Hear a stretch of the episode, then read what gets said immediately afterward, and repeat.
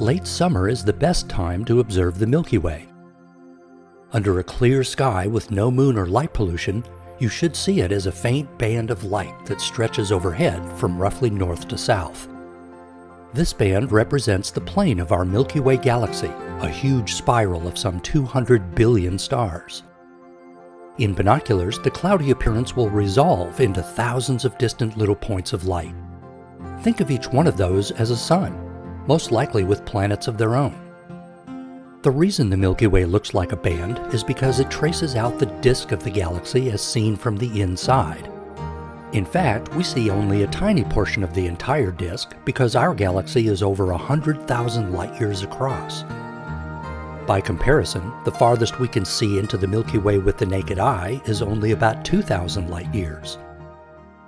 If you travel away from city lights and get a clear view of the southern horizon, you might notice that the Milky Way seems brighter and wider low in the south. That's because you're looking toward the center of the galaxy, where you can see a hint of the massive central bulge. Looking upward along the Milky Way from the south, you should notice that the band is divided in places by a dark lane.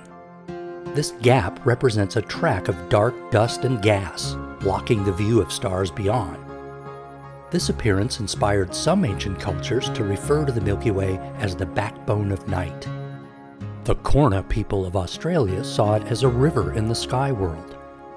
However, many Native American peoples referred to it as the pathway to the other world, where the spirits of the recently departed would make their journey to the land of souls.